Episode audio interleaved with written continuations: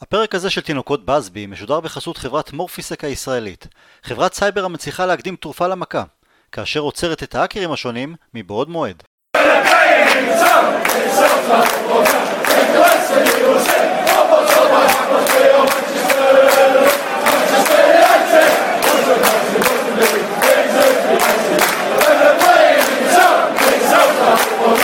שלום לכולם וברוכים הבאים לעוד פודקאסט של תינוקות באזבי, הפודקאסט לאוהדי השדים האדומים בשפה העברית, ולא רק לאוהדי מנצ'סטר יונייטד כמובן. אנחנו בפרק מספר 140, אני טל הרמן. לפני שנצא לדרך אני רק רוצה להודות לכל מי שמקשיב לנו, אני ממש שמח להגיד כי המספר של ההאזנות שלנו צומח בקצב נהדר, וזה תודות לכם, לכל מי שמאזין, למי שמספר ומעביר את הפודקאסט לחברים ולאוהדים נוספים. אז שוב המון המון המון המון תודה. ביחד איתי הפעם רונן דורפן ואיתי מזרחי. שלום רונן, מה המצב? מצוין, תודה. שלום איתי, מה שלומך אתה? בסדר גמור, עדיין עם החיוך מרוח על הפנים. כמו כולנו. רונן, אני רוצה להתחיל איתך. תשמע, אני משוחח איתך גם מחוץ לכותלי הפודקאסט, אני משוחח עם המון אוהדים אחרים, וכולם אומרים לי דבר זה. אנחנו צובטים את עצמנו כלא מאמינים, ועוד לפני הביצועים של רונאלדו על הדשא, כל החזרה שלו ליונייטד זה 7.5 באמת חלומיים.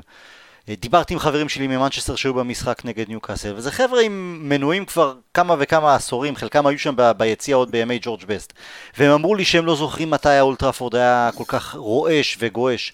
וזה לא רק האולד טראפורד, זה האווירה בעיר מטורפת.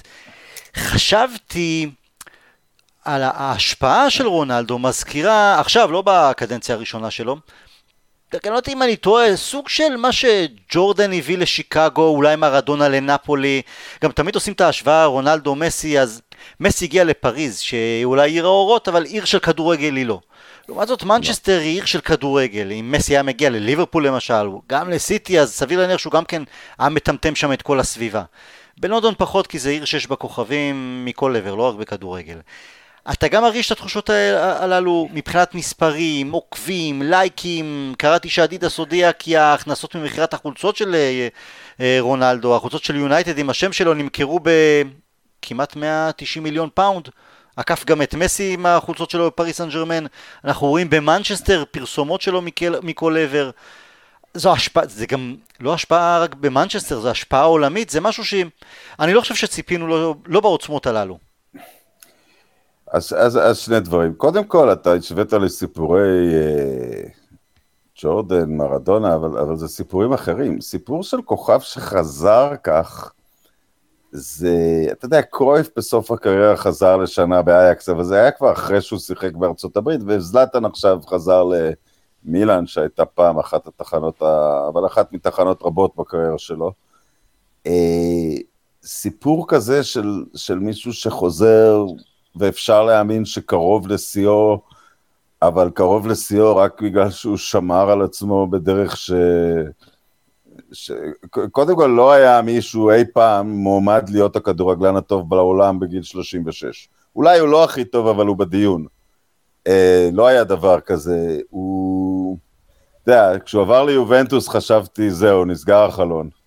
אחרי 3 שנים, לא רק שלא נסגר החלון, מגיע בן אדם לא כל כך רחוק. עכשיו, הזיכרונות מרונאלדו כשחקן, שהוא, אתה יודע, היה עציר ב3 אליפויות, הם די טריים, אבל אני קלטתי פתאום, לא חוזר מי שעזב.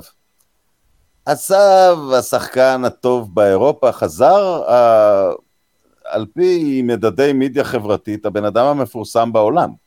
כאילו, חזר מישהו שהוא תעשייה, שמעתי אותו מדבר בשבת ל-BBC, חזר גם בן אדם בוגר, באמת עזב בן אדם, אתה יודע, תמיד היה בלגן עם רונאלדו, הוא חשב לברוח למדריד אחרי המונדיאל, לא חזר, היה ילד מפוחד איזו תקופה, חזר בן אדם קר רוח, אני חושב שבסופו של דבר ההחלטה לחזור היא שלו, אתה יודע, אף אחד לא מושך בחוטים שלו, אני הבנתי גם שהוא כבר אסר על השחקנים לגעת בכינוכים. הוא לא אסר, הם פשוט מסתכלים עליו. הם לא רוצים להחזר אותו. כן, חזר משהו בכמה סדרי גודל מעל מה שעזב, למרות שעזב שחקן מדהים. אתה יודע, אבל בצירוף הזה, אתה יודע, מרדונה הגיע לנאפולי, שחקן הטוב בעולם, וג'ורדן האמת הגיע, אתה יודע, סתם הגיע שחקן, לא ידעו שזה משהו. לא, אבל הוא השפיע על העיר, הוא שינה את העיר, הוא הטריף את העיר. זה משהו כן, אבל זה קרה כמה שנים, נכון, רק שהתברר נכון. כמה הוא טוב. פה מישהו, אתה יודע, זה קצת על החשבון, אתה יודע, אולי הוא עוד לא יצליח, הכל יכול להיות. אבל לא היה מקרה כזה של, לא היה קאמבק, למועדון שהיו שחקנים שחזרו לעונות פרישה, שזה כבר ברור לעונות פרישה, הוא לא שיחק כמו עונת פרישה בשבת, כאילו, אותו רצח בעיניים, כן, אותו רצח בעיניים, אותה מחויבות, תחושה שהוא צריך להצליח, להוכיח משהו כנראה בגלל שהוא לא זכה בליגת האלופות עם יובנטוס, הגיע מישהו שאתה יודע, או שיביא את התארים הגדולים, או שימות בניסיונו להשיג אותם, זאת אומרת, ימות על המגרש, אתה יודע, ישאיר את הכל על המגרש בניסיון להוציא אותם. אני חייב להגיד, זה כבר, הוא כמו שהמדיה החברתית, הוא סיפור קצת יותר גדול ממנצ'סטר יונייטד כבר בעצמו. אני יודע, טל, שאתה לפעמים קצת מסויג לגביו, כי הוא לא, אתה יודע, הוא לא מדמם אדום כמו סקולס, כמו נביל, כמו זה. אבל מה לעשות, הוא ברמה האנושית שאתה יודע, יש את אזורי הדמדומים, אחרי הסקולסים והצ'אבים והאינייסטות, ואחרי האנשים שהם הכי טובים בעולם בתחומם, נניח ג'וקוביץ', ואחרי כל אלה, יש את המעטים שהם לא רק הכי טובים בתחומם בספורט, הם כנראה גם הסטאר הכי גדול בעולם. וזה מה שהגיע, והכל קצת, אתה רואה את פוגבה מסתכל עליו כאילו ליד מי אני נמצא. אתה לא מפחד רונן שזה אולי too much? זה מפחיד, אתה יודע, מה זה? זה מפחיד, אבל זה רכבת הרים, אתה יודע, יורדים ממנה בהרגשה טובה בסוף, אני מקווה. אני פחדתי בעיקר מהפער של, זאת אומרת, רונאלדו מגיע, זאת אומרת, מה שאפשר לדמיין דרך זה, דרך האוהדים, דרך האווירה, דרך התוצאות גם על המגרש, לבין הפער שבאמת מה יהיה במציאות, שאולי זה לא ילך הכל חלק ולא נצליח. ולנקודת הזמן הזאת, אני מוצא את עצמי כאילו מסתכל על זה, ואני לא רואה פער, זאת אומרת, הוא כרגע הגיע, עם כל הבאז, ועם כל הלחץ, והאווירה בעיר, והאווירה בעצים, והאווירה סביב המועדון, וגם בהופעת הבחורה נותן כאילו גם שני שערים, כאילו רונאלדו טיפוסי כזה של ריבאונד ועוד גול באמת עם סיום, כמו שכולנו מכירים, וכאילו כרגע בכלל אין פער, ומזה מאוד חששתי בטח בשלבים הראשונים. עכשיו, יכול להיות שהעונה תיגמר ולא נסיים עם תואר, או לא נשיג את מה שאנחנו רוצים להשיג, אבל כרגע בנקודת הזמן הזאת אני בכלל לא רואה פער שממנו הכי חששתי. עכשיו, לגבי מה שרונן אומר שהוא יותר גדול מהמועדון, אני חושב שבעצם ברעיונות שלו אנחנו רואים זאת אומרת, הבן אדם התבגר והבין שהוא באמת גדול, אולי בין הגדולים במשחק, אבל הוא גם מבין מאוד מאוד שמנצ'סטר יונייטד זה מועדון גדול, מועדון שייצר אותו, והוא גדל בצלמו ובדמותו של המועדון הזה, והוא יודע לשים את עצמו בפרספקטיבה הנכונה אל מול המועדון, ואהבתי לראות איך שהוא מתבטא ואיך שהוא מדבר, זה מאוד עניין אותי. ויכול להיות שהפער הזה כן יגדל בהמשך, זאת אומרת אין לנו הבטחה לשום דבר, אבל בגלל זה אמרתי חיוך מרוח על הפנים, זאת אומרת נכון לכרגע, אני לא רואה פער בין מה שציפו שיקרה, וכל מה שכאילו ציפו, ואני מסתכל בעיקר על האווירה במועדון, או האווירה סביב המועדון, הלך הרוח כאילו שככה מרחף, ואני מאוד מרוצה, מאוד שמח, מאוד... גם אם לא היינו מנצחים, או יהיה איזושהי תקלות בהמשך, ואני מקווה שזה ימשיך, כאילו, הלך הרוח והאווירה הזאת. זהו, פחדתי מהפסטיבל הזה, אם לא היינו מנצחים בשבת, אז היה בעיטה לחלק הלא נעים של הגברים, היינו חייבים לנצח את זה, גם כדי, כי רונאלדו חזר, כי אנחנו צריכים את הניצחון, וכדי שלא לתת לפסטיבל באמת להפריע. גם את הגולים שלו היינו צריכים. גם את הגולים, נכון. אתה יודע, לפחות גול אחד, שלישי, כן. אין גול, כן. נכון. אבל אני חושב אני לא... תראו, כשרונאלדו מגיע אנחנו מצפים לגולים, ותכף נדבר גם על עניין הגולים. אני לא ציפיתי שיהיה לו הוא מנהיג. אני לא ראיתי את זה, הוא מנהיג תמיד היה על הדשא, בנו בשבילו, שיחקו בשבילו, והוא ניפק את הגולים, את הבישולים, מה שזה לא היה. אבל הוא פתאום מנהיג גם אבל טל, זה מה שאני אומר. זה לא היה. טל, זה מה שאני אומר. כמה שנים הוא לא היה אצלנו? 12. כן. הוא בזמן הזה בנה אימפריה כלכלית סביב עצמו. אולי לא בממדים של מייקל ג'ורדן, אבל גדולה, מלונות במדרה, קווי אופנה. הוא, אתה יודע, הוא כמו הרבה מהגדולים, עם כל זה שהוא חשוף, הוא קצת מסתורי, אתה יודע. יש לו 4 ילדים ששלושה מהם לא ברור מהאימא שלהם, זאת אומרת, הוא החליט להביא אותם בלי אימא. למה, אלוהים יודע למה, אבל זה מוזר שבן אדם, אתה יודע, ברמה כזאת של חשיפה תמידית, אתה יודע, בוחר לחיות את החיים ממש בדרך שלו, אתה יודע, הוא מנוהל כמו שצריך, לא עזב מי שהגיע, וזה מזכיר לי, לפני שנים הייתה תוכנית נפלאה, דיאגו מרדונה הייתה לו תוכנית אירוח, והוא אירח את פלא פעם, והוא שאל את פלא, איך התמודדת עם הלחץ, וזו הייתה שיחה מרתקת, כי עד אותה תקופה, עד שעלו מסי ורונאלדו, הם באמת היו השניים היחידים שהגיעו למעמד כזה בהיסטוריה. ופלא אמר, תשמע, שיחקתי בגיל 16 בנבחרת, במרקנה, מול כמה צופים שלא נכנסים שם, אז גדלתי כבר להיות כוכב, אני לא זוכר, לא היה זמן בחיים שלי שלא הייתי כוכב.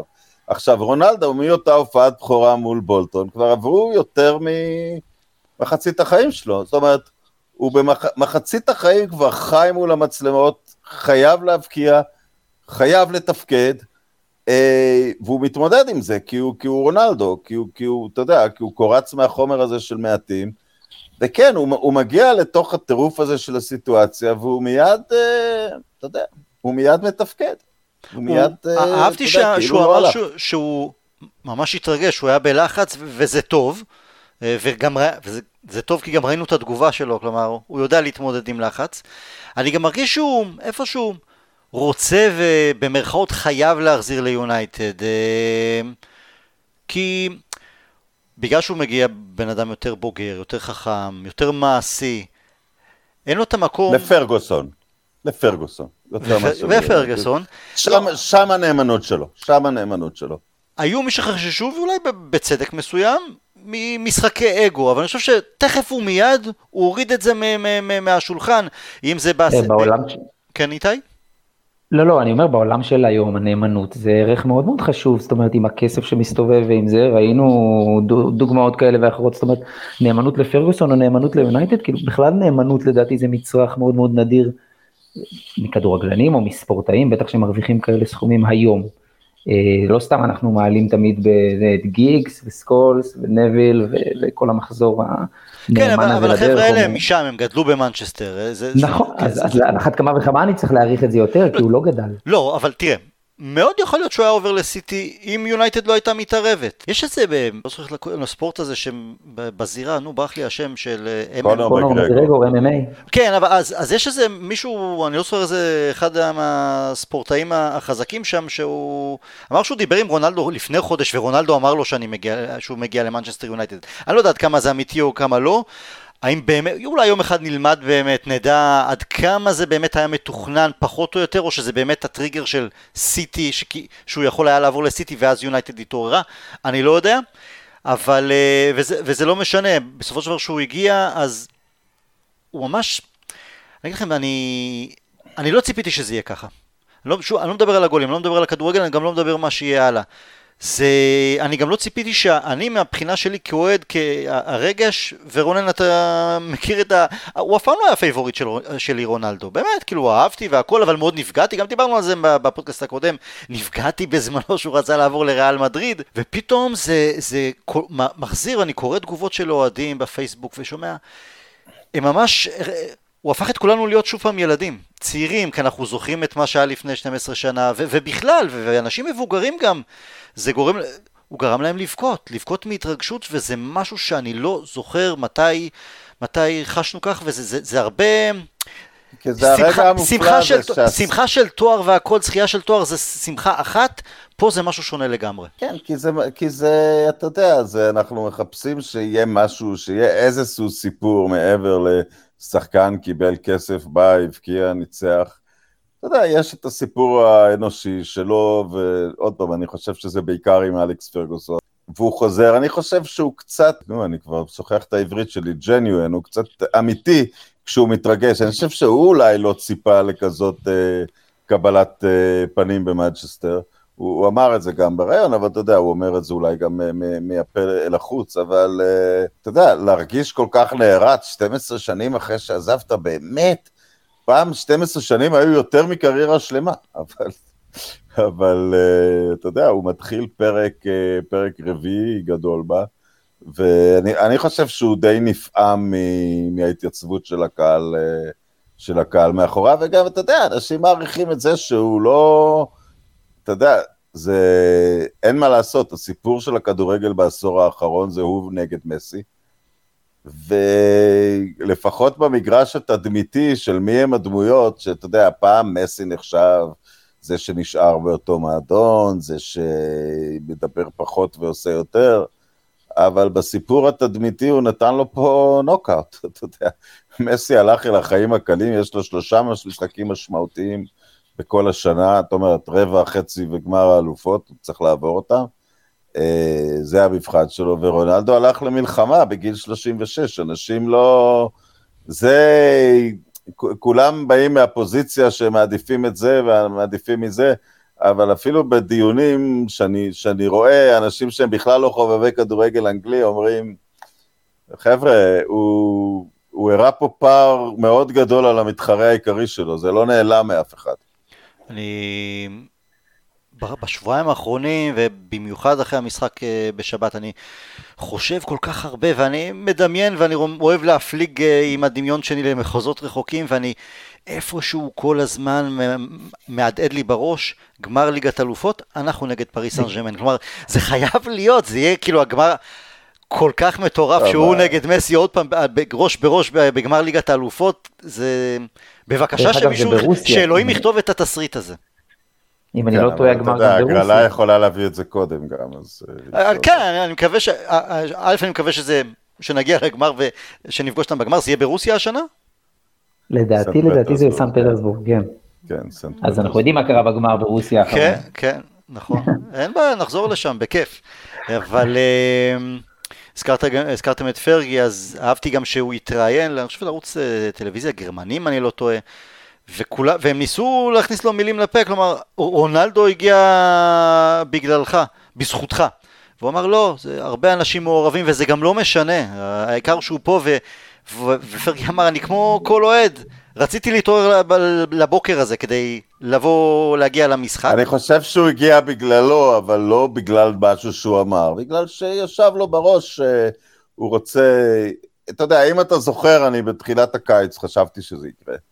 כי אמרתי, הוא רוצה לפחות לשחק את המונדיאל הראשון, שבו הנבחרת שלו תגיע כפייבוריטית מרכזית, ולא הכל שוכב עליו, ולא יכולתי לחשוב על מקום יותר מתאים להיות, גם בגלל הקשר הפורטוגזי. אז אני חושב שאתה יודע, שהוא הגיע כבר, אז לא היה לו עוד לא הייתה לו עוד אפשרות, לא היה עובר באנגליה לקבוצה אחרת, למרות מה שאומרים, לא חושב שזה קורה. אז הוא קונה לא רק אותנו האוהדים, הוא קונה גם את השחקנים, ובאמת ציינת רונן את הקטע של הכינוח, אז היה גרנט, השוער המחליף, שאמר שבדרך כלל, גם סולשאר נשאל על זה היום במסיבת העיתונאים, שבדרך כלל בארוחה לפני משחק, מה שלא, כל שחקן אוהב גם לקחת איזה כינוח קטן, לא ביסלי במבה, אבל איזה משהו ככה מתוק, ראו שרונאלדו לא לוקח כלום, אף אחד לא עז ללכת למקום של הכינוחים, ואהבתי גם בשיחה ביום חמישי, שהיה מפגש ראשון בינו לבין כל השחקנים שהגיעו גם מהנבחרות, אז הוא נעם, הוא נשא דברים אל מול השחקנים, והחמיא לכולם, ודחף אותם, אמר, אנחנו צריכים, אתם טובים, אבל אנחנו צריכים להיות 100% dedicated למטרה כדי לזכות בתארים, אחרת זה לא שווה כלום, ואני כל כך אוהב שהוא מביא את המנטליות הזו, לברונו יש את זה, ולוורן יש את זה, ולרשפורד יש את זה, רשפורד זה עדיין לא מוכח באמת בתארים הכי גדולים, אבל במאני טיים הוא תמיד נמצא שם, ועכשיו רונאלדו זה בכלל משהו מטורף, אבל איתי, אתה יודע, הרבה אוהדים התרעמו או לא הבינו מדוע עשינו הכל כדי להביא את רונאלדו ברגע שהבנו שהוא עוזב את יובנטוס? לא כי הם היו נגד רונאלדו, אלא העדיפו קשר אחורי.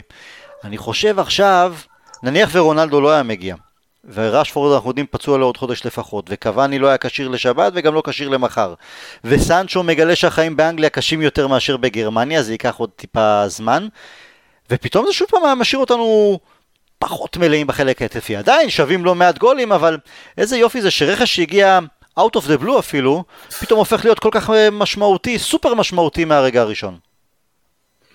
אני חושב, קודם כל נכון, אבל אתה יודע, יש רונאלדו אחד כמאמר השיר, ולא חושב שהיה עוד שחקן או עוד רכש שיכל לתת כזאת משמעות וכזה דבר. דרך אגב, אני חושב שעדיין אנחנו קצרים בקישור האחורי, לא, שאנחנו, כן, פשוט הרבה אוהדים אמרו, מה פתאום רונאלדו, יש לנו כבר, קוואני נשאר, סנצ'ו הגיע, אנחנו צריכים קשר אחורי, אבל סטייל, נכון, כמו ון פרסי, שפרגי הביא את ון פרסי, ולא קשר שכולם קיוו לקשר אז. נכון, זה גם לא טעם כל כך את ההחתמות של, לדעתי, של סולשייר עד היום, זאת אומרת, נכון, היה את קוואני, ויש החתמות כאלה ששחקנים שאתה מחתים בגיל קצת יותר מתקדם, למרות שרונאלדו עוד פעם, מבחינת הגיל הוא בנקודה, הגיל הכרונולוגי הוא בנקודה, הוא בגיל מסוים, אבל רואים שהיכולות נמצאות שם, בטח הנתונים הפיזיים של שחקן שהוא, לא יודע, 5 או 10 שנים צעיר יותר, אז זה לא טעם כל כך את הקו והחזון של, זאת אומרת, לבנות קבוצה צעירה, או זה, אני חושב שרונאלדו הוא טורף את כל הקלפים, זאת אומרת, אם יש באמת אפשרות להחתים שחקן כזה, שיש לו עוד מה לתת, בטח בקבוצה שלנו, אז זה טורף את הקלפים, וכן, זאת אומרת, סגרו את העסקה כמה שיותר מהר, עדיין אני חושב ש... אבל בגלל שזה רונאלדו איתי, כי לא הלכו על מסי, לא הגשנו הצעה על מסי, שהיה גם... לגמרי, עם הסיפור, עם החזרה, עם החלק הפיקנטי של זה שהוא חוזר ליונייטד, דרך אגב, גם מבחינתו, זאת אומרת, גם הוא לא היה עושה, אני חושב, מהלך של לעבור לקבוצה, אני לא יודע מה היה הסיפור עם יובנטוס בדיוק, אבל אני חושב שאם זה לא היה יונייטד, זה היה חוזר, נגיד, הביתה לפורטוגל, אולי לספורטינג, או למשהו כזה, אני לא חושב שהוא היה מוצא את עצמו בעוד קבוצה, זאת אומרת, מבחינת הטופ לבל, קבוצה אחרת, אז התאים גם לא הסיפור, זאת אומרת, לשני הצדדים, ואני חושב שאתה יודע, הדברים שהוא יכול לתת והאפשרויות שפתאום נוצרו לנו בחלק ההתקפי, זה משהו בלתי רגיל. אני חושב שגם הנוכחות שלו במגרש, גם אם הוא לא משנה איפה הוא מתופקד בכלל, מייצרת המון דווקא לאחרים.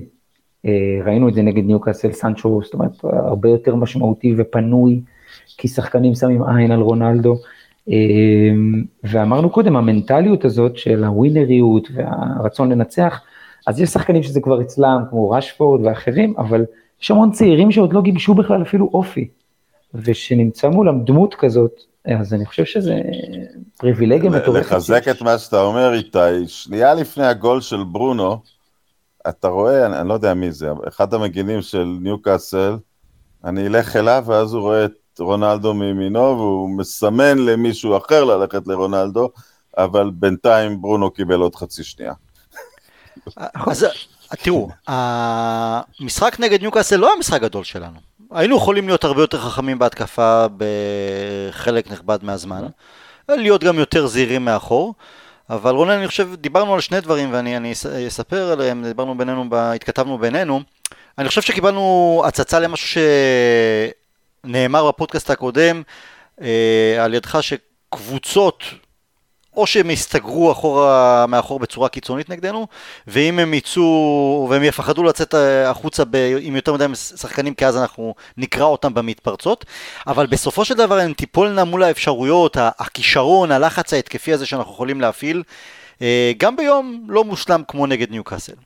אז תכף גם נשמע את דעתכם על המשחק, וגולים, גולים, גולים. רונן, אתה כתבת לי שהמפתח לאליפות זה רונאלדו וגרינווד 20 שערים, רשפורד וברונו 15 שערים, וקוואני בין 12 ל-15 שערים. אז הלכתי לבדוק קצת אחורה, כי העונה האחרונה שאני זוכר שהיה לנו כזה חלק התקפי עם 4 חלוצים בעלי שם, אז זה היה משהו סביב, זה היה 2009 תכלס, עם רונאלדו, רוני, טבס וברבטוב. באותה עונה, רונאלדו כבש, אומנם לא רק בליגה, מדבר על כללי, 25 שערים, רוני 17, טבס כבש 15 וברבטוב 14. 29 29 בעונה האחרונה. בעונה האחרונה, 29, זה כולל נבחרת את המחשב או שהיונייטד? לא, לא, לא. אוקיי, אז יכול להיות שלא ראיתי מספיק טוב. לא, אבל פלוס מינוס. אז אני חושב שהפעם הפוטנציאל שלנו הוא באמת הרבה יותר גדול מבחינת האפשרות שכל שחקן, רשפורד וגרינווד ורונאלדו. לשים את רונאלדו על 20, אני חושב נתתי הנחת הבית פה. כאילו... אם הוא יבט את הפנדלים... לא, את הפנדלים תשאיר לברונו, רק תיקח לו. לא, אז אם... בגלל זה אבל הורדתי את ברונו ל-15. ברונו כבר עם 4 שערי שדה, אתה יודע, בליגה, ב4 מחזורים. והורדתי אותו ל-15 כי חשבתי שהפנדלים הולכים, אבל להשאיר את רונאלדו ל-20 עם הפנדלים בחיים לא. אז אני חושב שבתחזית שלי בסדר, אני לא יודע איך רשפורד יחזור, הכל יכול לקרות. גרינווד 20 זה עוד לא בטוח, אבל אתה יודע, זה יכול להיות גם רונאלדו 32 כזה, אתה יודע, זה גם יכול. דיברנו שהחבר'ה כולם ביחד סביב ה-80 שערים, רק הם, אנחנו לא מדברים על תוספת של בלמים, בקרנות, לינגארד שכאלה. פרד. פרד. יש לו כבר גול. פרד דברים אחד. מקטומני קבע 7 שערים בעונה שעברה, אז זה המפתח. כי ראינו... קשר אחורי לא הגיע אז, ואם פרד בלגן עם הברזיל ומקטומני פצוע. לא, אגב, אני רק רוצה להתייחס משהו לקשר. קודם כל, כן. קמפינגה הבקיע לריאל מדריד, אז כל הכבוד לו, אני רוצה בהצלחתו. מי הבקיע? אבל קמפינגה הבקיע אתמול אוקיי. לריאל מדריד, בהופעת בחורה יפה מאוד. אבל באיזשהו מקום זה כן פותר את בעיית הקשר האחורי קצת, כי זהו, מתה 442 עם החלוצים שיש לנו, זה 433. ואז פוגבה, דיברנו מה מתאים לו, ויכול להיות שיותר מתאים לו, אבל כבר אי אפשר לתת לו מקום בשלישייה הקדמית, אז אתה עם פוגבה וברונו, אז עכשיו מקפרד זה רוטציה, זה לא שניים, הם ישחקו יחד רק במשחק, אולי נגד צ'לסי הם ישחקו יחד, בגלל הקישור של צ'לסי או נגד סיטי, אבל בכל הניוקאסל וזה, פרד ומקטומני יהיו ברוטציה. הם לא ישחקו שניהם כשברונו ופוגבה בריאים. זה פשוט לא יקרה. אז באיזשהו מקום, עכשיו, אם יש לך תפקיד של קשר אחורי אחד, אז זה לא נורא להיות עם מקטומני, פרד ואפילו מאטיץ' כגיבור. זהו, אני הולך על מאטיץ', אני אקח את הנקודתית מאטיץ' שאיתי תכף אני אשאל אותך... קשה שלא, כי גם דוני מסעיר את האוהדים, למה לא דוני? אז אנחנו מוכנים במרכאות לספוג את ה-1-2 כדי לכבוש את ה-3 ו-4 שערים, כי אפילו ניוקאסל בהתקפות המתפרצות שלה הגיעה בצורה, אני לא אגיד קלה, אבל הגיעה אימה עלינו. אבל אין לנו בעיה עם זה. להפך, אני חושב שאנחנו נעוד, הלוואי וגם מחר יאנג בויז, הלוואי והיא תנסה להתקיף אותנו, כי היציאות שלנו למתפרצות זה משהו שאנחנו עושים נהדר, ופתאום עכשיו שיש כל כך הרבה שחקני התקפה נהדרים, וגם במשחק יחסית, נגיד ציון 5 למשחק שלנו בשבת, 5-6, פתאום אתה רואה את סנצ'ו מקבל כדורים בתוך הרחבה מצד שמאל, וזה כל הזמן על התפר, עוד רגע וזה באמת יהיה הרבה יותר מדויק, או גרינווד בתוך הרחבה מצד ימין, או מהאמצע יש לך את פוגבה וברונו ורונאלדו, ופתאום מרסיאל נכנס, וגם לינגארד, זה כל כך הרבה אפשרויות שזה קבוצות או 100% ריכוז חייבות, וזה בלתי אפשרי להיות מרוכז, כמעט בלתי אפשרי להיות מרוכז 100% במשך 90 דקות, או שהלחץ הזה, העומס הזה, פשוט ימוטט הגנות בסופו של דבר, והזכרת את החצי שנייה שהייתה לברונו, כי די, כבר הם לא יכלו לעמוד בזה ניוקאסל, וגם הגול הרביעי בכלל. כן, אבל הגול הרביעי, במה זה הסתיים?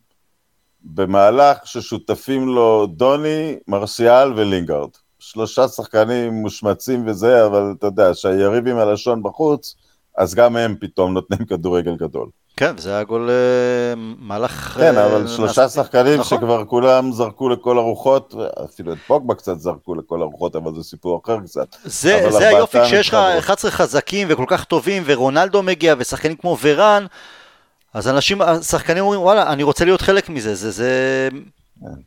לא, וגם אתה דיברת על הבעיות בהגנה, בסך הכל משחק שני של ורן ומגווייר ביחד, גם דיברנו על זה, את השיפור רואים, אתה יודע, הגנה יש את הסטטיסטיקה של כמה היא חוטפת וכמה מצבים שהיא נותנת, אבל יש משהו שאין בסטטיסטיקה, וכמה הביטחון היא נותנת לקישור ללכת קדימה. ואתה פשוט כבר רואה שלקישור יש, הקישור לא, אף אחד לא יושב שם, רגע, אני משאיר מאחורה את מטיץ' ולינדלוף, ואולי אני זהר קצת, אין את זה כבר. כולם קדימה לחפש את רונאלדו. נכון. הטעות גם בגול עצמו זה באמת מיקום לא נכון, לא של מגווייר, עלה יותר מדי גבוה, וגם של שואו. מה שאהבתי בה... היה שער, זה היה שער נהדר. לא, כן, אין ספק, אבל מה שאהבתי בשתיים אחד... כל המהלך שלהם. בשתיים אחד, שכולם היו עסוקים בחגיגות, העין שלי קלטה את... כי המצלמה הראתה גם, את סולשאר גוער שם במגווייר, אני אוהב את זה. כלומר, אחלה, 2-1, רונאלדו, הכל טוב ויפה, חביבי, מה אתה עושה לי פדיחות כאלה? אל תיתן להם לחזור למשחק, ואני אוהב את זה. איתי, תשמע, אני חושב בפודקאסט הקודם שהיית, שהשתתפת, אז עלה נושא דוני, שאתה גם כן טעית על השילוב או אי השילוב של דוני בעונה שעברה, וכמו שאמרתי, זה נושא שמסעיר עדיין את האוהדים, בכל פעם שמתפרסם הרכב, כמו שבת האחרונה, ודוני לא שם, ומתית שם, או כל פעם מישהו אחר, זה יוצא עשן מהאוזניים, אני לא מבין למה, ואם מחר הוא לא יהיה בהרכב גם נגד יאנג בויז, אז בכלל, משהו השתנה לך במחשבה, אתה מצליח להבין מה סולשאר או מה הקבוצה מנסה לעשות בהקשר של דוני, או שהרמת הידיים? האמת שלא השתנה לי, כי לא השתנה לדעתי יותר מדי. רונן הזכיר קודם 4-3-3, דברים כאלה, זאת אומרת, יכול להיות שמולכים בקו הזה, אבל גם אז, זאת אומרת, אתה נשאר עם קשר אחורי אחד כביכול, אז בין אם זה מטיץ', בין אם זה פרד, בין אם זה מקטומין, יש לך יותר עומק, אבל צריך לראות איך אתה מתפקד עם קשר אחורי אחד, ויכול להיות שיהיו קבוצות שינצלו את זה לרעתנו. ניוקאסל זה היה דוגמה קצת שונה, כי אני חושב שהם מדקה 20 או 25, השוער כבר התחיל להעביר זמן, מהדקה הראשונה הוא התחיל להעביר זמן. מהדקה הראשונה, 10 שחקנים אחרי הכדור, בונקר שגם אני אמרתי שבסוף הם לא יחזיקו מעמד ויפלו מהרגליים.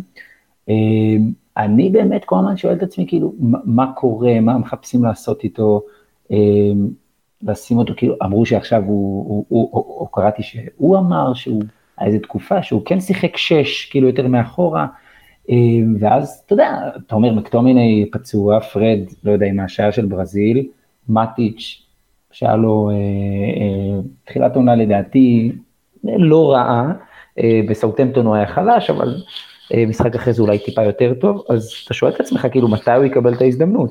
לשחק. לא לעלות ב-3-1 או בפיגור או משהו כזה,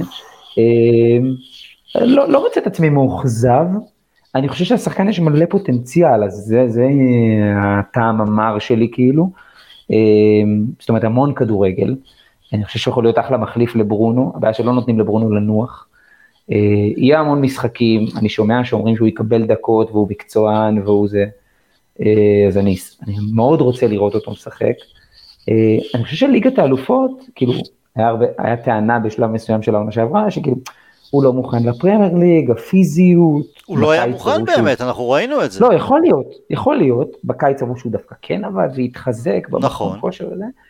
ליגת האלופות זה משהו שכאילו, זאת אומרת, הוא מוכר לו, זה במה קצת אחרת. בטח השלבים, שלב הבתים מצד אחד, אבל... שלב הבתים זה גם מקום שאתה רוצה לצבור בנקודות, כדי שיהיה לך נגיד לקראת סוף שלב הבתים אפשרויות לנוח, אז גם כזה ביצה ותרנגולת, מתי אתה כן נותן לו את הדקות, ואני באמת כאילו עדיין בלי תשובות, זאת אומרת, אז הדעה שלי לא השתנתה, אני קצת מאוכזב בשבילו, אחלה ילד, אחלה שחקן, שאני דווקא מאוד אשמח לראות, אבל אתה באמת כאילו, איפה הוא נכנס, כאילו? איפה מכניסים אותו, אם לא בחלק האחורי. רונן, אתה אומר, תעזבו אותי משחקנים מהולנד וכאלה, תביאו לי לשחקנים פורטוגל. לא, זה אני נהיה קצת, קודם כל כן, בדור הזה בטח, אתה יודע, צריך לנצל את הדברים האלה. יש ליונייטד שם גדול בפורטוגל, פורטוגל מייצרת, אתה יודע, אנחנו לא, בצד השני של הכביש יש יותר פורטוגלי במנצ'סטר סיטי וכולם מעולים, קנסלו, סילבה ודיאז. אז אבל זה לא הנקודה, אתה יודע, לאומיות היא רק חלק מהסיפור. שמע, הכל הולך לרעתו, אני חושב שמה שקרה בקיץ, זה אולי גם קצת מה שקרה עם לינגארד, אין למי למכור את השחקנים האלה, המצב הכלכלי לא טוב, כמה עסקאות גדלות, אבל בסופו של דבר גם מסי ורונאלדו עברו בכלום כסף, במשכורות גבוהות והכל, אז אז אני חושב שבהצעה נכונה היו נותנים לו ללכת, כי הכל עובד לרעתו. רונאלדו הגיע אז מטה 4-4-2 שהיה נותן לו קצת יותר. הדבר השני שעובר לרעתו זה שפוגבה עם 7 בישולים אחרי כמה 4 מחזורים. הוא מוביל ביותר מ-100% את טבלת המבשלים של הליגה. אמנם הבישולים בשבת לא היו הכי קלאסיים, אבל אתה יודע, עם פוגבה בכושר כזה, אתה יכול להיות מעולה ולא להיות שווה הרכב, כי פוגבה שהוא בכושר. עכשיו, אתה יודע, לא בטוח שפוגבה יהיה כל הזמן בכושר. יש לו תפקיד, משהו אחד כן ברור, אם זה המערך, 4-3-3 עם פוגבה וברונו, אז לפוגבה וברונו אין מחליף אחר, אין במועדון עוד. סנצ'ו אולי יכול להיכנס לעמדה של ברונו, אבל באמת דוני יכול לראות את עצמו כמחליף ראשון שם, אז אולי פה יבואו הדקות שלו אתה יודע, אבל אנחנו לא נברח לליגה, אז לא, אתה יודע, בבקרה טוב נהיה בתוך מאבק אליפות צמוד, אם דברים ילכו טוב, אז אני לא רואה, אתה יודע, יותר מדי מקום, אבל כן, הוא המחליף הראשון של ברונו ופוגבה כרגע, אני לא יכול לחשוב על... אתה לא רואה אותו כשש, אבל. לא, אתה יודע, אם יש רק 6-1, זאת אומרת, רק השאר דפנסיבי 1, מקטומן, אז לא רק זה שיש רק 1, אלא הדרישות מהתפקיד הזה הן יותר פיזיות מאשר כדורגלניות. כי את משחק המסירות והכל פוגבה מנהל. אתה יודע, המנהל היותר אחורי של המשחק הוא פוגבה, והיותר קדמי הוא ברונו. אז אם זה המצב, אז הקשר האחורי באמת צריך להיות יותר גרזן, ואז אתה אומר, אתה מתלבט קצת בין הכוח של מקטומני לניידות של פרד, אבל דוני לא בתמונה מול שניהם בשני האספקטים האלה.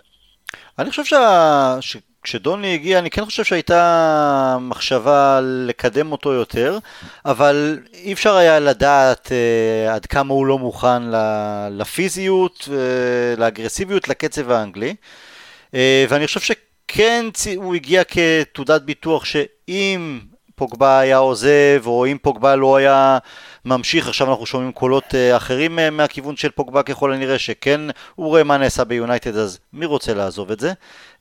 אז זה כן נופל גם בהקשר, זה נפל גם בהקשר של החוסר מוכנות שלו, שהיה צריך את העונת התאקלמות, להבין מי נגד מי, גם להתחזק יותר בקיץ האחרון, וגם בקטע של פוגבה, כי אם פוגבה היה עוזב, אז דוני היה מקבל מנסם הרבה יותר הזדמנויות, ואז החניכה של דוני הייתה נעשית תוך כדי תנועה, גם כשהוא סופג את מכות שם על הדשא. אבל טל, עוד דבר, ברוכים הבאים למנצ'סטר יונייטד החדשה, הסיפור של דוני יכול לחזור על עצמו, גם מרקוס רשפורד עשוי למצוא את עצמו שחקן ספסל.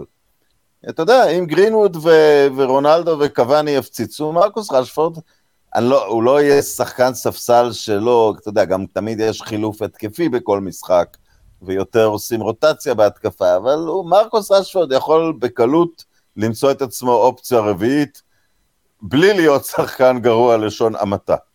נכון, יושב גם מאמן שעשה קריירה מלהיות שחקן ספסל, כאילו סופר סאב, כאילו... ועוד יש את סנצ'ו, אני אחרי השלושה, אמרתי קוואני, גרינווד, רונאלדו, יש עוד את סנצ'ו, ופתאום, אתה יודע, פתאום צ'לסי ליגארד התחיל להבקיע, אתה יודע, יכול להיות שיהיה מאבק על דקות, ששחקנים טובים מאוד לא ישחקו הרבה.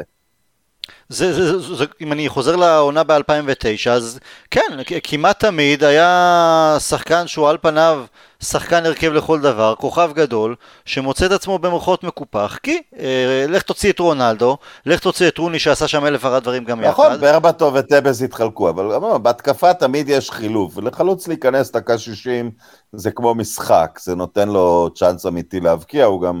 הרבה פעמים במצב יותר טוב להבקיע, שהוא נכנס דקה 60. כן, כריבה קצת. אבל לקשר, שאתה יודע, שבקישור אתה מחפש יותר יציבות, וגם מה לעשות, אתה יודע, אז יכול להיות שגרינווד עקף את רשפורד, אבל אתה יודע, הם באזור חיוג. דוני לא באזור חיוג של ברונו ופוגבה, זה לא, פשוט לא. לא, אז אם כל הדברים האלה נכונים, למה הוא נשאר, אז זאת אומרת, מה למכור? לדעתי לא הצליחו למכור, אתה יודע, לא ימכרו אותו בכלום, לא, אני לא חושב שזה עניין של מחירה. היו שמועות שאולי אברטון התעניינו להשאלה, אבל מה, הוא ילך לאברטון?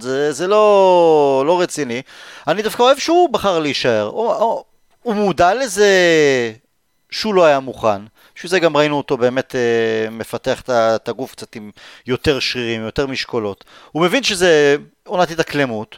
הוא רוצה להילחם, אני אוהב את האופי הזה, הוא לא מרים ידיים, יש לי את פוגבה, לא מרים ידיים, אז הוא יילחם. זה כדורגל, אתה יודע, חס וחלילה גם ברונו או פוגבה יכולים להיפצע. נכון. כן, הכל יכול לקרות. נכון. ולהחזיר אותו. ניגע קצת רגע של היסטוריה, כי גם עוד קצת בהקשר של רונאלדו, כי אני כל הזמן מחפש משהו שדומה, שום דבר לא דומה, הכי הרבה ש... אני חושב על חזרה של שחקן ליונייטד, אז זה רק מרק יוז. כתבתי על זה גם בפוסט, רק מרק יוז, איפשהו זה הזכיר, אז רציתי לבדוק, אולי יש איזה משהו מבחינת הגולים בחזרות של יוז, או הבכורה שלו, אז זה גם שונה, כי יוז אומנם גדל ביונייטד, אבל כן, לאחר שהוא עבר לברצלונה, והוא שאל לבייר מינכן, אז פרגי החזיר אותו הביתה, כי הוא הרגיש שהוא צריך איזה שחקן שיעזור לו לחבר מחדש את ה... הוא גם לא היה הצלחה, הוא היה הצלחה... בבאיירן מינכן, בברצלונה זה לא הצליח. הוא לא היה איזה כוח... ביירן רצו אותו, ביירן זה היה אחלה, ויש איזה סיפור משוגע, וזה יכול להתאים רק לזמנים של אז, שהיה משחק של ווילס ביום שיש משחק של ביירן מינכן. שיחק בשני משחקים. הוא שיחק בשני משחקים, כלומר הוא שיחק עם ווילס, והקבוצה בגרמניה, לא זוכר מי הייתה יריבה, הם ידעו, יוז לא משחק, ופתאום רואים אותו על הספסל. הוא עלה לרבע שעה. הגיע עם מסוק, אחרי המשחק של ווילס, מסוק לגרמניה, והספיק לשחק, זה מטורף. בכל אופן, אז פרגי החזיר אותו הביתה, להביא לאוהדים מישהו משלהם, מישהו שהריצו, ויוז באמת באותה תקופה, באמת היה יקיר האוהדים. משחק הבכורה של יוז ביונייטד לא היה נגד בולטון כמו רונאלדו, וגם לא במסגרת הליגה, אלא גביע הליגה, נגד פורט וייל, חודש אוקטובר 1983, אם רונאלדו בבכורה שלו החליף את ניקי בת, אז יוז נכנס בבכורה שלו במקום נורמן וייטסייד, שגם כבש את אחד השערים, ריי ווילקינס זיכרונו לברכה כבש את השני, וניצחנו 2-0. במשחק הראשון של יוז, לאחר שהוא חזר ליונייטד בתחילת עונת 88-89, אז הוא היה שותף לטקו 0 ביתי נגד QPR, אז זה היה רגע של היסטוריה. אני תמיד הרגשתי, לא יודע, הייתה לי מין תחושה שרונאלדו יותר גדול ממרק יוז, אבל אתה יודע, אני חכה. אני חושב שמשחק החזרה של קנטונה מאז ההשעיה, נכון, הוא לא אותו דבר, זה גם חזרה אחרת, אבל אני ראיתי קצת... חזר נגד יורק, הוא לא חזר נגד... באווירה סביב החזרה... לא, הוא חזר נגד ליברפול, ואז היה אחרי באמצע השבוע נגד יורק, ניצחנו 3-1, ביורק, אבל עפנו כי הפסדנו ליורק 3-0 באולד טראפורד. אוקיי. אבל החזרה היה נגד ליברפול. החזרה נגד ליברפול. נכון, אבל החזרה הייתה ידועה מהיום של המשחק. נכון, קצת הייתה דומה באווירה, המסביב, זאת אומרת, מבחינתי הדומה. נכון. בחזרה עכשיו של רונאלדו, זו הייתה אופוריה.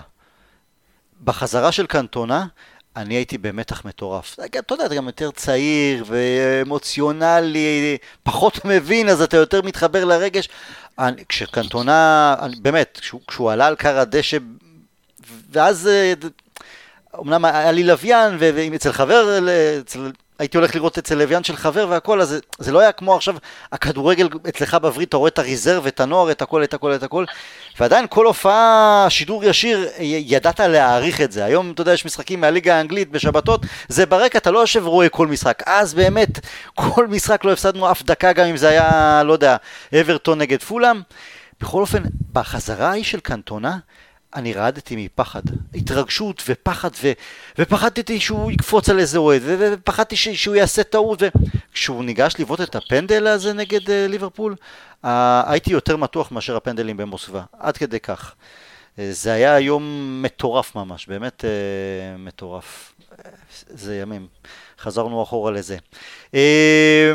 קצת על היריבות שלנו, צ'לסי נראה טוב, לוקאקו כובש שערים יפים, ליברפול עושה את שלה, גם מנצ'סטר סיטי לאחר ההפסד בתחילת העונה לטוטנהאם עושה את שלה, זה עדיין הכל יכול להשתנות, פציעות, כושר, סיטי אני בטוח מאוד מאוד רוצה את אירופה אפילו יותר מהליגה, אבל זה, מדברים על הפרמייר ליג כעונה, כאחת העונות, אחת הליגות, גם בהשוואה לעונות אחרות באנגליה, חזקה מאוד מאוד מאוד. רונן, אתה הכי חושש שאמרת לי מליברפול דווקא. אני חושש מליברפול שהיא תתחבר, כי כאילו, אתה יודע, גם אצלם, הכל חזרו בערך כמעט לאותו סגל של עונת האליפות, אתה יודע, הם ליברפול עדיין קצרים, וספגו אתמול פציעה מאוד קשה.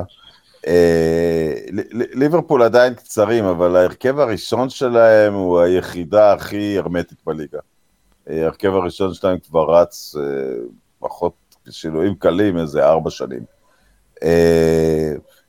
סיטי חסינה מכל מיני בעיות, אבל אתה יודע, סיטי, כשאתה אומר, הם יותר מעוניינים באירופה, פפ אני חושב קצת בחוכמה אפילו, מכניס בהם, אמרו שאנחנו חייבים מספר 9, ובינתיים הם מבקיעים מכל העמדות, אחרי שכאילו הם איבדו את קיין וכאילו איבדו את רונאלדו במאמצים שלהם. צ'לסי נראים מפחידים, אבל זה שאתה שופט אותם, אתה יודע, אני מוכן לראות את צ'לסי כאולי אפילו פייבוריטית לחזור על גביע האלופות. אני עדיין לא חושב שיש להם עומק בחלוצים, ואתה יודע, כולם רואים שיש להם 4 קשרים אחוריים יותר טובים משלנו, זה נכון, אבל אין להם חלוץ שהיה פותח אצלנו. עכשיו, בינתיים הם מצליחים להבקיע, אתה יודע, אני במשקפיים הוורודות, אני רואה את הנקודה שהם לא יצליחו מול בונגרים של קבוצות קטנות. אגב, הם לא כל כך הרשימו מול וילה בשנה. וילה במחצית הראשונה הייתה טובה, היא הגיעה לכמה הזדמנויות מצוינות, נכון. הייתה קרובה מאוד ללעלות ליתרון, ומנדי נבחר לאיש המשחק, אבל מצד שני, ההגנה של צ'לסי, בוא נגיד ככה, אם הליגה תלך לכיוון של אליפות של 84, 85 נקודות, אני חושב שלצ'לסי יש סיכוי טוב לקחת אותה. אליפות של 90 פלוס, אני חושב, יכולה להיות רק לנו ולסיטי כרגע. זה התחושה שלי. אבל אם הרף יהיה קצת יותר נמוך, אז כל 4 בתוך התמונה. כן, מאוד חזקות. אני בעיקר חושש מסיטי, לא יודע למה, אני חושב שהוא, לא יודע, פפ מצליח לייצר שם. כן, 3 פעמים ב4 שנים. נכון, אבל, לא יודע, בכל קונסטלציה אני תמיד מסתכל על ההרכב, בכל משחק, ותמיד זה נראה כזה מוזר, יותר מדי, זאת אומרת, ממש אין חלוץ פרופר שאתה מסתכל, ותמיד זה מלווה בשליטה מלאה, ומצבים ושערים וזה. אני חושב שבניגוד לשנים קודמות, סוף סוף אני יכול להסתכל עלינו, וכאילו להגיד שאם, זאת אומרת, אם אנחנו נהיה מספיק עקביים, ונאבד, לא נאבד נקודות במקומות שאיבדנו בעבר, על חוסר ריכוז והדברים כאלה, נהיה שם, זאת אומרת, גם לקראת הסוף. כי אני לא רואה קבוצה אחת שתברח, או תתפוס פער מאוד מאוד גדול מהאחרות, מכל הרביעה הזאת.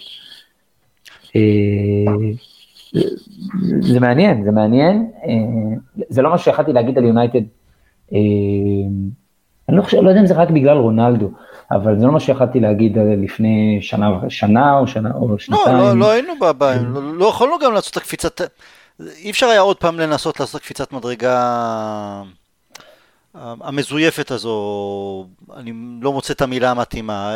ניסינו פעמיים לעשות את הקפיצה הזו, גם עם ונחל וגם עם מוריניו, עם יותר מדי רכשים, ששחקנים שלא באמת בדקו אותם בציציות, דימריה, טוב, תביא אותו, זה, טוב, זלטן, תביא אותו. בגלל זה נפלנו, זה לא יונייטד. אז לא יכולנו להיות בעמדה שאנחנו היום לפני שנה. פשוט, אם היינו עושים עוד כמה גלייזרים, היום שחררים יותר כסף והכל, אבל הנה אנחנו רואים גם קשר אחורי למשל. אין מצב שסולשר לא רוצה קשר אחורי, אבל לא מתפשרים. כבר לא מתפשרים, זה או אולי בטח, אני חושב אולי הטרגט 1, אולי טרגט 2, פחות הולכים על טרגט 3. אומרים, אנחנו נחיה עם מה שיש, מספיק. פרגי מעולם לא קנה, פרגי, אני מדבר לא על רכישות אלמוניות כמו עברה ווידיץ', פרגי כסף גדול, מלבד המקרה האחד של ורון, הוציא או על גולים או על בלם, אתה יודע, רונאלדו וברן. זה שתי הרכישות שפרגי היה עושה. אגב, הוא רצה לעשות את שתיהן, ואת רונאלדו הוא רכש, אבל... לא, אבל בסדר, את רונאלדו הוא רכש כילד קיצוני, לא זה. אבל רונאלדו וברן זה בדיוק החשיבה הפשטנית של פרגי. בוא נוריד 10 גולים פה ונבקיע עוד 20 שם, וזה יסגור את הסיפור על פני עונה שלמה. כשאנחנו נביא קשר אחורי בעונה הבאה, בקיץ הבא, אני מניח שאנחנו נהיה הרבה יותר חכמים, כשאנחנו נדע את השם. אולי נוכל להיות יותר חכמים, הוא לא הגיע כי היה ככה וככה. מעניין. אתה יודע, הייתה שמועה שרצו את דקלן רייס עכשיו, שעוד מדברים על קשר אחורי שהוא חצי בלם, פתאום דקלן רייס כן נראה לי יותר הגיוני. כשאמרו, יעזור לניהול המשחק, אז אמרתי, כאילו, הוא לא קרוב לרובן אבס באספקט של התרומה להתקפה, אבל אם זה יותר גרזני, אז הוא נראה יותר מתאים. אבל עד פעם, להוציא את הכסף הזה, זה, אתה יודע, זה בסך הכל קשר אחורי. עכשיו, נכון שהרבה יגידו לך, לא, היום בכדורגל זה התפקיד הכי חשוב, וככה וזה וזה וזה. זה לא, זה אולי התפקיד הכי חשוב, אבל יש הרבה יותר, זה הטעות שאנשים עושים. כל תפקיד חשוב, אתה נראה רע אם יש לך שחקן גרוע בכל מקום במגרש, אבל כמה באמת יכולים להחליף אותו? כמה באמת יכולים להצליח כחלוץ מרכזי סקורר? הרבה פחות יכולים להצליח כסקורר מאשר כבלם אחורי, כקשר אחורי. אתה יכול למצוא הרבה מאוד, אתה יודע, אתה רואה שחקנים, אפילו ביורו האחרון, אם אתה מדבר האובססיה שלי לפורטוגזים, נניח רנאטו סנצ'ז, פלהיניה, זה לא מצב, אתה יודע, אם אתה קונה חלוץ מרכזי והוא שם רק 5 גולים, הלך כל הכסף, קטסטרופה, איך נפתור את הבעיה הזאת. קשרים אחוריים, אתה יודע, יש הרבה שיכולים לעשות את העבודה טוב, כמובן שצריך למצוא את המתאים, אבל זה לא נכון שתלויים באיזה שם ספציפי. אין קשר אחורי בעולם היום שאתה אומר, הקבוצה שלו לא יכולה בלעדיו. יש לנו מחר את יאנג בויז? אני מניח שלא יצא לכם לראות דקות שלהם העונה. בואו אנחנו צריכים להיות אמיתיים, זה בית הרבה יותר נוח מזה שהיה לנו בעונה שעברה. גם את העונה שעברה היינו צריכים לעלות מהבית הזה, אבל ירינו לעצמנו ברגל מספר פעמים. זה לא צפוי להיות איזה, ידענו כבר בעבר אגב ליפול פעם, יותר מפעם מול קבוצות משוויץ, גם עם פרגי. אנחנו נשארים הרגליים על הקרקע, לבוא, לתת את הגולים. פה בדיוק עניין הניסיון. כן. פה בדיוק עניין הניסיון, אתה יודע, שזה רשפורד וגרינווד, ודברים קצת מסתבכים במשחק חוץ, וכבר הסתבכנו בכל מיני... אני לא רוצה להישמע יהיר מדי, אבל נגד קבוצות כאלה רונאלדו מבקיע כבר בחדר הלבשה את הראשון, אתה יודע, כבר אפשר... זה... את ה... לפתור את בעיית בית מוקדם קל, הוא כבר עושה 15 שנים באירופה. אני חושב שהניסיון זה גם של יונייטד של סולשייר במעמדים של ליגת אלופות, זאת אומרת אנחנו... הניסיון לא כל כך מרשים עד עכשיו, אבל... כן, אבל בכל זאת הם קבוצה ששמה... צריך להראות קפיצת מדרגה, לדעת שהפסדים וכישלונות, תלמד מזה, זה בסדר גמור. לגמרי, יש את פריז, לא זוכר מתי סול שנכנס לתפקיד. לא, למשחק הגדול תמיד ידענו להתייצב, ואפילו בהפסד לסן ג'רמן בבית, היינו יותר טובים. אבל אתה יודע, 20 דקות חוסר ריכוז נגד לייפציג, וכמובן, מה שקרה בטורקיה, כן, זה טורקיה, שווייץ. זהו, מה שקרה בטורקיה, אני חושב זה משהו שלא קורה עם קריסטיאנו רונאלדו. זה לא קורה. הוא בא והוא נותן... זה קורה רונן, כי בסופו של דבר, איפשהו הקדנציה שלו ביובנטוס, אני לא אגיד עם כוכבית, כל כך שם אליפות, ושתי אליפויות נכון, ומלך השערים והכל. בשלב הבתים? לא עניין של שלב הבתים, אבל הוא בא ליובנטוס לא כדי לזכות בסריה, אלא כדי לזכות בליגת האלופות, ובגלל זה הוא עוד יותר רעב, ואני אוהב את הרעב הזה. לא, אבל אני אומר, זה נכון, שום דבר לא מובטח לנו שנראה את פריז, או אפילו את, טוב, יובה המתחדש. יובה גם, אני חושב שהייתה איזו עונה שהם גם בקושי עברו את שלב הבתים, היה איזה משהו שם, אם אני... כרגע הם נקודה מ... זה כן, אני עכשיו שמח להידם, אני שמח להידם. כל כך הם דיברו שהם כבר לא היו צריכים את רונאלדו, והם נקודה מ-9, אבל הם יישארו בליגה, אני מרגיש, אתה יודע, מסורת והכל, אבל... אתה יודע, והליגה האיטלקית כאילו שם בשביל לקחת השנה, כי אינטר התפרקה מנכסיה, אבל זה לא כל כך מהר. לא, אבל אני אומר, המשחקים הקטנים באירופה, גם רונאלדו וגם מסי, בגלל זה הם נמצאים בכמויות הפקעה פסיכיות. רונאלדו כבר, זה 120 גולים בליגת האלופות, משהו... יש לו יותר גולים בנוקאוט, משהיה השיא הקודם לבכלל, יחד עם שלב הבתים. יש לו בנוקאוט 25 שערים יותר ממסי, שגם הפקיע כמה גולים בעצמו. אבל גם הרבה מזה, מהנתונים הכלליים באים נגד הקבוצות האלה. אני מציע לכם התערבות, אני אומר הוא מבקיע מחר. אנחנו בטוחים שהוא משחק? רונאלדו כן, כן, כן. כי קוואני גם עדיין עם פציעה כאלה. לא, וגם יש, אתה יודע, המשחק ליגה רק ביום ראשון. נגד ווסטהאם ביום ראשון, כן. אז רונן, אתה הרבה אנשים רצו לתלות אותך ולא על ההימורים שלך. אני מתקרב, ההימור שלי קבוע מעכשיו עד סוף העונה 4-0. אני לא תמיד איתה אבל השנה, אז ההימור שלך למחר זה 4-0?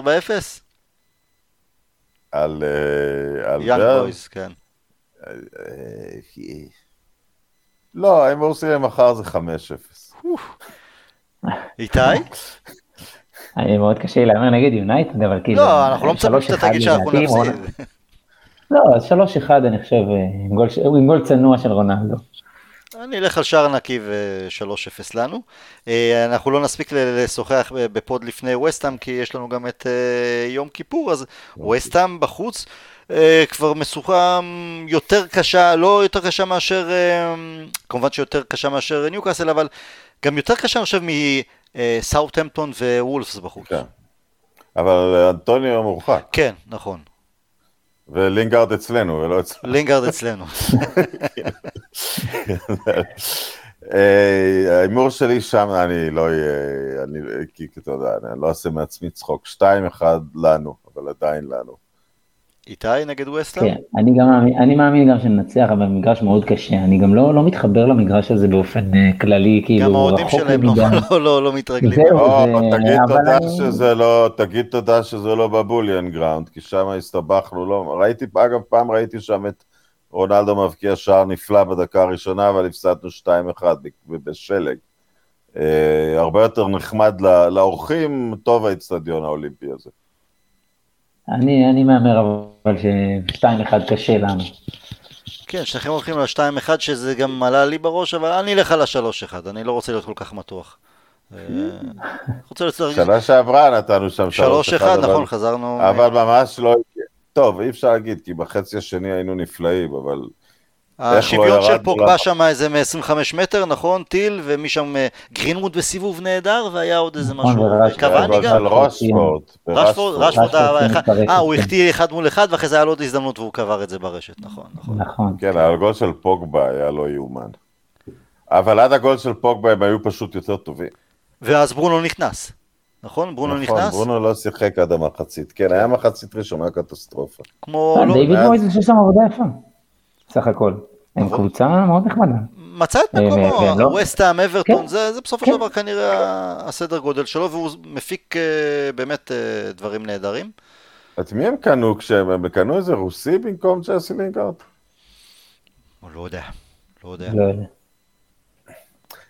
אני חייב להגיד, אתה יודע, אני... כבר השמצנו אותו, דיברנו הרבה על דוני, אבל... אתה יודע, לינגרד גם זומן חזרה לנבחרת, אני כמובן לא אוהב את הנבחרת הזאת, אבל הבנתי שהוא גם היה לא רע, חוץ מזה שהוא הבקיע.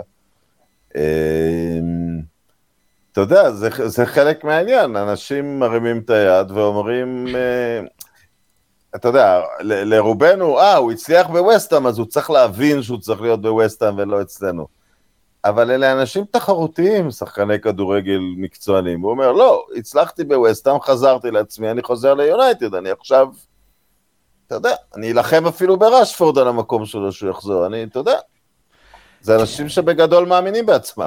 אם יום כיפור היה עוד מספר חודשים קדימה, אז מאוד יכול להיות שהייתי מבקש סליחה מלינגארד, אבל בוא נראה עוד כמה חודשים אם הוא באמת ייתן לנו את התוספת של 6, 7, 8 שערים וכמה בישולים שאנחנו רוצים, כדי שנוכל להגיד וואלה סליחה טעינו, בכיף אני אגיד טעינו, אני אישית כבר מכרתי אותו כמה פעמים כבר לווסטהאם או לכל מקום אחר, אני חשבתי שהוא יעזוב לאיטליה בכלל, כן, חשבתי לאיטליה, חשבתי שהוא לקח את מה קוראים אותו, את הסוכן הזה, המאוס הזה, אבל בסופו של דבר כשיש באמת את ה... וזה רגש, תמיד חוזרים לרגש ואי אפשר, כי האדם בלי רגש זה לא קיים. התמונות שלו עם רונאלדו, כשלינגארד היה ילד קטן, ורונאלדו עדיין גם בין 18-19, אבל במגרש אימונים בקרינגטון, ופתאום הם משחקים ביחד, זה סגירת מעגל, זה מרגש, זה כיף, זה משפחה, זה יונייטד. לגמרי. רונן, איתי, המון המון תודה, גמר חתימה טובה לכם ולמי שמאזין לנו. שיהיה לנו בהצלחה מחר נגד יאנג בויז, גם נגד וסטהאם, נשתמע בפודקאסט הבא, We'll never die.